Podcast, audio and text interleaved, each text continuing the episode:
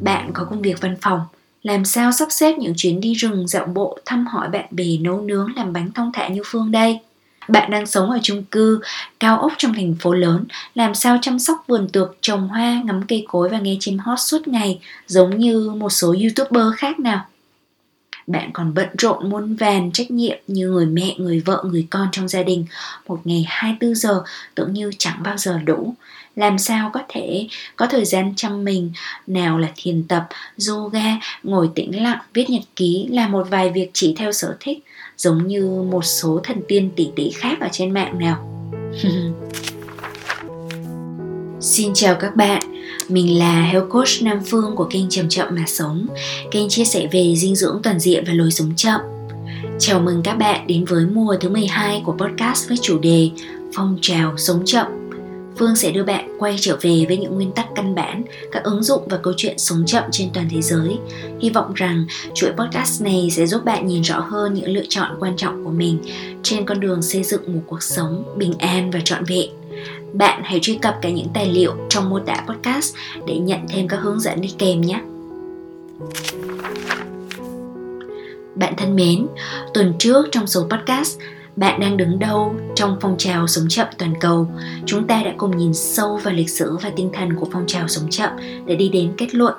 Sống chậm không phải là một kiểu trốn chạy dành cho người lười biếng hay đặc ân của từng lớp thượng lưu, mà là một cuộc vận động toàn diện, ra khỏi vòng quay hối hả không có điểm dừng của lối sống hiện đại nghe thì hay đấy, rồi sao nữa?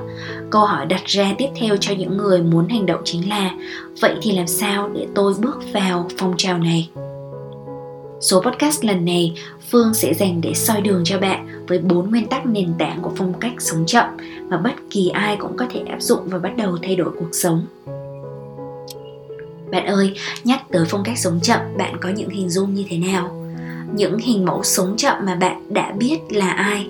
Hãy cho Phương biết ở phần bình luận trên YouTube hoặc một Q&A của Spotify nhé. Để Phương đoán thử xem ha. Đó có phải là một người sống ở nông thôn, làm cái gì cũng chậm rãi, lui về sống dựa vào vườn tược, đồ thủ công, ít tiêu xài tiền bạc hay tham gia vào nền kinh tế chung hay không? Như Lý Tử Thất bên Trung Quốc hay đã có một số bạn coi Nam Phương với ngôi nhà nhỏ bên đồi ở thành phố Đà Lạt cũng là một hình mẫu như thế đúng không nào? Ồ, nếu tiếp cận và hiểu phong cách sống chậm theo hướng đó thì chúng ta sẽ mãi mãi chỉ nhìn thấy một lát cắt rất nhỏ và mang tính hình thức của sống chậm mà thôi. Rồi coi sống chậm như một cái gì đó khiến mình phải thốt lên. Chỉ biết ước gì, mơ mộng, xa vời, chẳng áp dụng vào cuộc sống thường ngày được. Bạn có công việc văn phòng, làm sao sắp xếp những chuyến đi rừng, dạo bộ, thăm hỏi bạn bè, nấu nướng, làm bánh thông thả như phương đây? Bạn đang sống ở chung cư, cao ốc trong thành phố lớn, làm sao chăm sóc vườn tược, trồng hoa, ngắm cây cối và nghe chim hót suốt ngày giống như một số youtuber khác nào? Bạn còn bận rộn muôn vàn trách nhiệm như người mẹ, người vợ, người con trong gia đình. Một ngày 24 giờ tưởng như chẳng bao giờ đủ. Làm sao có thể có thời gian chăm mình? Nào là thiền tập, yoga, ngồi tĩnh lặng, viết nhật ký là một vài việc chỉ theo sở thích giống như một số thần tiên tỷ tỷ khác ở trên mạng nào. Nhưng bạn ơi, Phương cũng bận rộn như bất kỳ ai, cũng có những khoảng thời gian làm việc từ 6 giờ sáng tới 11 giờ khuya giống như mình đang làm podcast này vào lúc 10 giờ đêm. Với hàng tá nghĩa vụ cần phải hoàn thành khác nữa. Đối với mình, sống chậm không phải là làm mọi thứ chậm như rùa hay kém hiệu quả đi. Cũng không hẳn là ít làm việc lại đâu, mà là vẫn làm những việc cần phải làm, nhưng vì mình muốn thế, chứ không phải vì mình phải thế. Do những đòi hỏi của ai đó ngoài mình, trái với giá trị của mình những gì bạn nhìn thấy ở trên mạng xã hội về cuộc sống của phương hay của những người tương tự thì chỉ là hoa trái ngọt ngào mà chúng mình đã thu lượm được sau một thời gian vun bồi. À, đối với mình thì đó là cái phong cách mà mọc lên từ một cái gốc rễ. Chúng ta không thể bắt chước được hoa trái của người khác nếu bản thân không gieo hạt vun trồng đúng không nào? Tương tự như thế, nếu không nắm được những nguyên tắc nền tảng của phong cách sống chậm để thực hành từ gốc rễ của nó thì rất có thể bạn sẽ không bao giờ được tận hưởng sự bình an, hạnh phúc của lối sống này mà chỉ biết nhìn vào những cái hình mẫu lý tưởng với con mắt ước ao mà thôi. Và những nguyên tắc thực hành gốc rễ đó sẽ được mình trao lại cho các bạn khi nghe hết tập podcast này. Bạn đã sẵn sàng chưa? Có hàng trăm định nghĩa về sống chậm dưới những góc nhìn khác nhau và trước hết thì xin được trích đọc một vài những cái định nghĩa thú vị và toàn diện nhất về sống chậm ở bên dưới đây. Beth Meredith và Eric Storm là hai blogger và đồng sáng lập của Create a Good Life, tức là kiến tạo một cuộc sống tốt đẹp, cũng là chuyên viên tư vấn giải pháp sống chậm đã định nghĩa như sau. Sống chậm nghĩa là cấu trúc cuộc sống của bạn xoay quanh ý nghĩa và sự trọn vẹn. Nó nhấn mạnh vào hướng tiếp cận, less is more, ít hơn là tốt hơn, tập trung vào chất lượng của cuộc sống sống chậm chỉ ra con đường tới cuộc sống toàn diện và khỏe mạnh hơn, theo nghĩa đầy đủ nhất của từ này. Bên cạnh những lợi ích cá nhân, lối sống chậm hứa hẹn những lợi ích cho toàn bộ môi trường sống. Khi chậm lại, chúng ta thường sử dụng ít tài nguyên, tạo ra ít chất thải hơn điều đó tốt cho đất mẹ Kate Ferris, người khai vấn, người viết truyền cảm hứng tại blog Simple and Season thì nói rằng Sống chậm đơn thuần là giảm tốc theo bất cứ cách nào có ý nghĩa với bạn. Nó xuất phát từ việc hiểu và say mê những điều thực sự quan trọng với bạn trong cuộc sống, rồi thiết kế cuộc sống của bạn theo hướng có thể dành phần lớn thời gian để tận hưởng những điều này. Sống chậm là sống có tỉnh thức trong từng hoạt động, thoát khỏi trạng thái vô thức và đa nhiệm kém hiệu quả để tập trung vào những hành động có mục đích. Chúng ta đón nhận một thực tế là mình không thể làm tất cả mọi thứ. Thay vào đó, hãy làm ít hơn, nhưng tốt hơn. Dù được diễn giải với những ngôn từ và cách tiếp cận khác nhau thì định nghĩa sống chậm xoay quanh những tinh thần chung như sau. Hiểu rõ điều thực sự quan trọng, có ý nghĩa với bản thân mình và tập trung theo đuổi điều đó. Chú trọng chất lượng hơn số lượng tận hưởng cuộc sống, có tỉnh thức để không bị cuốn vào vòng xoáy chung, là nền tảng cho cuộc sống khỏe mạnh, toàn diện và thân thiện với môi sinh. Mình mời gọi bạn hãy trở thành một phần của phong trào sống chậm và thu hái những lợi ích sâu sắc này bằng việc thực hành bốn nguyên tắc nền tảng của phong cách sống chậm. Có một cách rất thú vị để nói về sống chậm, đó là trẻ nhỏ chữ chậm ở trong tiếng anh slow thành bốn thành phần tương ứng với bốn nguyên tắc nền tảng. S, L, O, W là viết tắt của Sustainable, bền vững, local, địa phương, organic, hữu cơ và whole, toàn phần hay trọn vẹn. Nếu thường xuyên nghe podcast của Nam Phương thì chắc hẳn bốn khái niệm trên không còn quá xa lạ với bạn đúng không? Bốn từ khóa này đã luôn là kim chỉ nam cho những lựa chọn to nhỏ của cuộc sống của mình và được Phương nhắc tới theo nhiều cách khác nhau trong những nội dung của mình. Nhưng hôm nay thì mình mới có dịp được chia sẻ lại với các bạn một cách có hệ thống hơn và toàn diện hơn nữa. Chúng ta hãy bắt đầu nhé. Những cái nguyên tắc về bền vững, địa phương, hữu cơ và trọn vẹn hay toàn phần được áp dụng đầu tiên cho hoạt động ăn uống, lựa chọn thực phẩm. Thứ nhất là nguyên tắc sustainable, bền vững. Tại sao bền vững lại là yếu tố đặt lên hàng đầu ư? Bởi vì những lựa chọn mặc định của lối sống hiện đại rất không bền vững. Chúng ta đang tiêu tốn quá nhiều các loại tài nguyên thiên nhiên không thể tái tạo hoặc mất rất lâu mới có thể tái tạo điều này đe dọa nghiêm trọng tới tương lai của con em chính chúng ta và toàn bộ các sinh vật khác trên trái đất nếu bạn đang có con, bạn có thể biết rằng hiện nay có rất nhiều bệnh tật ở trẻ em là hệ quả trực tiếp hoặc gián tiếp của biến đổi khí hậu cũng như ô nhiễm môi trường. Sau đây là một vài sự thật giật mình sẽ giúp bạn có một cái hình dung rõ hơn. Trung bình thì mỗi bữa ăn của chúng ta tiêu tốn đến 10 kg đất mặt. 10 kg đất mặt, 800 lít nước, 1,3 lít dầu diesel, 0,3 gam thuốc trừ sâu và thải ra 3,5 kg carbon dioxide. Đó là cái giá phải trả cho một bữa ăn của một người trong cuộc sống hiện đại. Đây là lời cảnh báo giật mình của Julian Griff, tác giả cuốn sách nổi tiếng Sống sót trong thế kỷ 21 tại một hội nghị khoa học quốc tế về đất tại Queenstown, New Zealand vào tháng 12 năm 2016. Ông đã chỉ ra rằng chúng ta đã mất đến 1 phần 3 diện tích đất mặt để phục vụ việc ăn uống chỉ trong vòng 40 năm trở lại đây. Gần đây thì có Sadhguru, một vị thầy tâm linh cũng đã lên tiếng về vấn đề này. Có thể bạn đã từng nghe đến ông rồi, nếu không thì bạn cũng có thể truy cập Satguru và cộng thêm cái từ khóa à, liên quan đến à, đất là safe soil thì có thể nghe được những cái bài giảng của ông. Ngoài ra không chỉ là vấn đề về đất mà còn là vấn đề về nước tình trạng thiếu nước ở trên thế giới của chúng ta cũng đang xuất hiện ngày một gia tăng. Một báo cáo khoa học gần đây thì đã cho biết là 4 tỷ người hiện đang gặp phải tình trạng khan hiếm nước cấp tính ít nhất một tháng một năm. Và một nghiên cứu của Liên Hợp Quốc còn cảnh báo chúng ta rằng nhu cầu về nước của thế giới có thể vượt quá nguồn cung cấp tới 40% vào những năm 2030, một tương lai rất gần rồi các bạn ạ. Vậy thì chúng ta phải ăn uống như thế nào để tiết kiệm tài nguyên? Điều đơn giản và hiệu quả nhất chúng ta có thể làm là giảm thịt sữa và các thực phẩm có nguồn gốc động vật nói chung và chúng ta tăng tỷ lệ thức ăn có nguồn gốc thực vật trong chế độ ăn hàng ngày. Để hiểu rõ hơn về cái câu chuyện uh, liên đới giữa việc bảo vệ rừng với ăn chay hay là việc ăn chay với bảo vệ trái đất nói chung thì Phương mời các bạn khám phá tài nguyên mà mình đính kèm ở trong phần mô tả podcast ăn chay là cách tốt nhất để bảo vệ trái đất nhé. Mở rộng ra khỏi phạm trù ăn uống, sống bền vững, bao gồm việc nhận thức và lựa chọn tiêu dùng khiêm nhường hơn trong tất cả mọi lĩnh vực, từ chuyện ăn cho đến chuyện mặc, chuyện ở hay đi lại sao cho tiết kiệm, sử dụng nguyên vật liệu có thể tái chế và kéo dài vòng đời sản phẩm. Như đối với phương thì mình rất là thích mặc những đồ có xuất xứ từ những cái chất liệu tự nhiên như là cốt tông và mình sẽ sử dụng những cái à, tấm vải hay là những cái bộ đồ nhuộm tràm nhuộm tự nhiên thay vì nhuộm công nghiệp. Nguyên tắc thứ hai ờ, viết tắt của từ local có nghĩa là địa phương.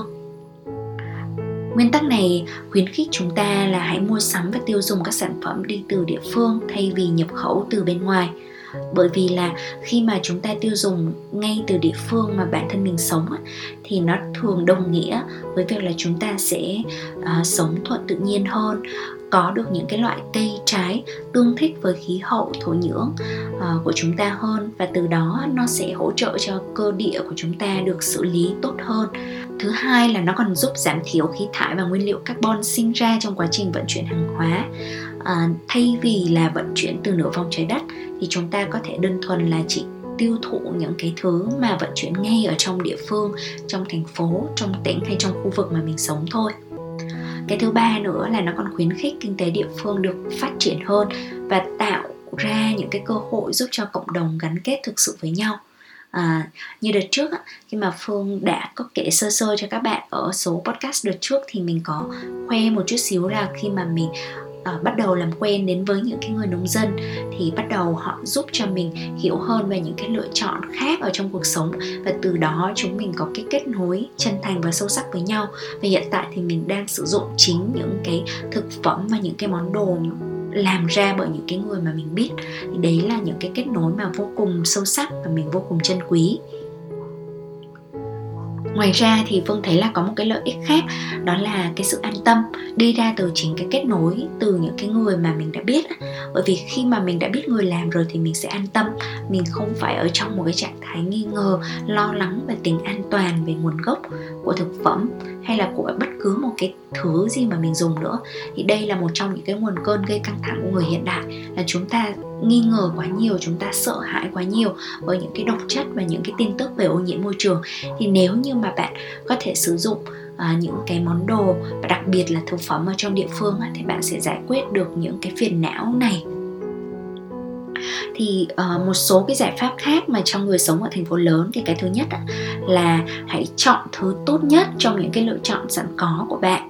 Uh, bạn có thể bắt đầu từ việc là giảm thiểu thực phẩm với vật dụng mà ngoại nhập thôi là đã là tốt rồi. Và sau đấy thì bạn sẽ thu hẹp dần những cái khoảng cách giữa những cái nơi sản xuất và tiêu thụ từng chút một thì Phương sẽ đính kèm danh sách nhà cung cấp xanh sạch để mà bạn có thể chọn ra những nhà cung cấp mà họ gần nhất ở nơi bạn sống. Và cuối cùng thì bạn có thể tham gia vào các hội nhóm tiêu dùng bền vững tái chế tái sử dụng. Ví dụ như ở Đà Lạt thì chúng mình có những cái nhóm như là nhóm Free Cycle nơi mọi người trao tặng cho nhau vô số vật dụng còn tốt ờ, thậm chí cả cây cối nữa. Hoặc là uh, mọi người có thể cùng tham gia những cái phiên chợ đồ cũ đồ giá rẻ thì phương tin rằng là càng ở thành phố lớn thì những cái hoạt động như vậy thì nó lại càng có cái đất sinh sôi và nảy nở. Thậm chí là bạn có thể bắt đầu chính những cái ngày hội đổi đồ này, hay là những cái ngày giveaway của riêng mình. Nguyên tắc thứ ba, nguyên tắc organic hữu cơ. Thì chúng ta có thể sử dụng nguyên tắc này như thế nào? Thì chúng ta có thể bớt dần những cái sản phẩm đi ra từ cái quy trình công nghiệp quy mô lớn sử dụng nhiều thành phần hóa chất từ sản xuất bảo quản vận chuyển chế biến. Rồi sau đó chúng ta sẽ quay về với những cái lựa chọn tự nhiên hơn. Bạn có thể đầu tiên là bạn có thể cần một cái chứng nhận hữu cơ để cho mình yên tâm. Nhưng nếu như không có cái chứng nhận hữu cơ thì chúng ta hãy tìm hiểu dần dần uh, về cái nguồn gốc của cái món hàng mà mình tiêu thụ và cái câu chuyện của người làm sản phẩm để mà chúng ta có thể tin tưởng và sử dụng. Bạn có thể xin phép đi đến nông trại của họ nếu có thể thì đấy là trường hợp lý tưởng. Còn nếu không thì bạn có thể uh, theo dõi những cái nội dung mà họ viết hay là để cho cái trực giác và những cái cảm nhận của mình khi mà nói chuyện với họ, đọc những cái thông tin về họ, cho mình biết được một cái phần nào. Thì khi mà mình càng có kết nối thì mình càng có cái khả năng mà sử dụng được những cái món đồ mà hữu cơ, bền vững nhưng không quá bị phụ thuộc vào những cái quy trình chứng nhận. Ngoài ra một cái cách rất là tuyệt vời là đơn thuần thay vì đi mua thì mình đi làm có nghĩa là mình tự làm các sản phẩm nào đó đơn giản ở trong nhà à, từ làm xà phòng này hay là làm enzyme từ rác hữu cơ của nhà bếp này à, hay là các loại trà thảo mộc ngay trong vườn các món ăn lên men dùng dần ở trên kênh chậm chậm mà sống thì mình cũng đã đề cập đến uh, những cái cách pha trà thảo mộc ngay trong vườn hay là ở trên blog uh, của mình cũng có hướng dẫn pha chế enzyme từ rác thải hữu cơ nhà bếp. Thì các bạn tham khảo nhé. Một số cái giải pháp cho người thành thị. Thì uh, lời khuyên thứ nhất thì mình khuyên rằng là cho dù lo lắng đến đâu thì tốt nhất là đừng để cho nó trở nên quá ám ảnh và đến mức cầu toàn. À, bởi vì như thế thì uh, những cái phiền não và lo lắng ở trong chính tâm trí mình nó sẽ còn lớn hơn. Nó sẽ tạo ra cái sự gọi là lợi bất cập hại tức là cái lo lắng đấy nó còn gây sức, gây hại cho sức khỏe của bạn còn nhiều hơn. Cả những cái lợi ích sức khỏe mà một món đồ hữu cơ nó có thể mang lại cho bạn. Cái thứ hai là bạn cũng có thể tìm kiếm và nương tựa vào những cái cộng đồng có cùng mối quan tâm. Ví dụ như là những cái nhóm mua chung, để mà gom mua chung thực phẩm từ những cái nguồn, cũng là nguồn sạch ở nông thôn hay là vùng ven ở ngoại thành thành phố của bạn chẳng hạn. Thì ở đây thì mình cũng sẽ, một lần nữa thì mình luôn để một cái bảng danh sách tổng hợp những cái nhà nhà cung cấp xanh sạch để cho các bạn tham khảo ở trong mô tả podcast. Nguyên tắc thứ tư là nguyên tắc toàn phần hay là trọn vẹn.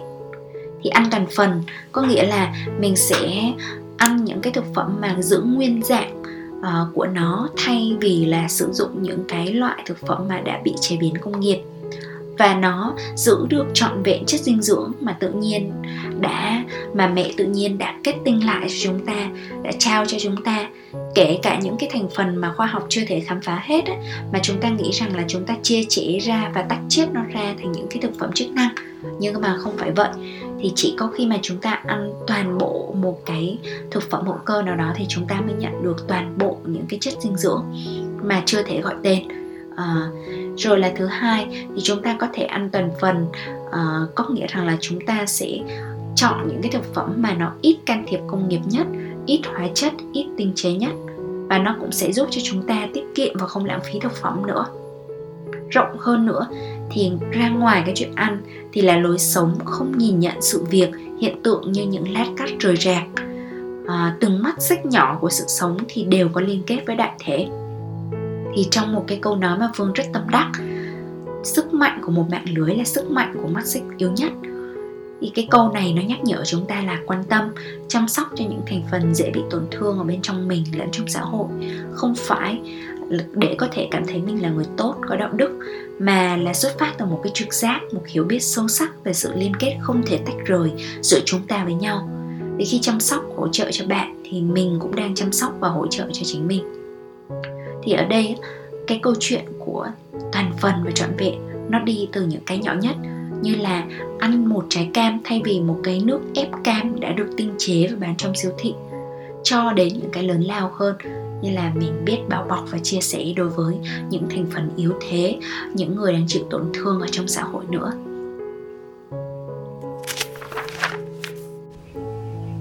Bạn ơi, Phương rất biết ơn các bạn thính giả mà vẫn còn lắng nghe đến giờ phút này. Hy vọng rằng qua bốn nguyên tắc nền tảng trên, bức tranh về phong cách sống chậm đã được định hình trong bạn rõ ràng hơn. Bạn đã và đang áp dụng nguyên tắc nào trong bốn nguyên tắc trên vào cuộc sống của mình chưa? Và những nguyên tắc nào bạn cảm thấy sẽ rất cần sự trợ giúp để hiện thực hóa trong giai đoạn tiếp theo? Và sau đây là một lời mời quan trọng mà mình muốn được gửi đến bất cứ ai cảm thấy mình cần được nâng đỡ, cần được kết nối và hỗ trợ thêm. Đây là lời mời trải nghiệm khóa học mới nhất của Nam Phương mang tên Dinh dưỡng tỉnh thức sẽ diễn ra từ tháng 8 năm 2022. Như tên gọi của nó thì đây là khóa học dinh dưỡng dành cho bất cứ ai đang quyết tâm đi trên hành trình tỉnh thức.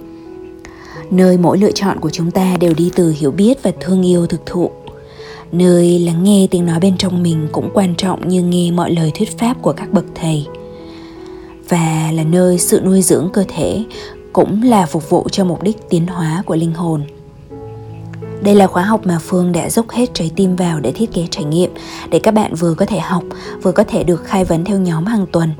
Đồng thời, các bạn sẽ còn được kết nối với một cộng đồng tỉnh thức. Bạn không bao giờ phải đi một mình đâu sự cộng hưởng năng lượng của một tập thể đang đi trên hành trình sẽ đưa đến chữa lành tập thể và những kết nối lâu dài dành cho bạn. Là thành viên trong cộng đồng bạn cũng sẽ được tham gia thực hành hàng tuần ngay cả sau khi khóa học đã kết thúc nữa. Khóa đầu tiên là khóa duy nhất. Nam phương sẽ dạy trực tiếp.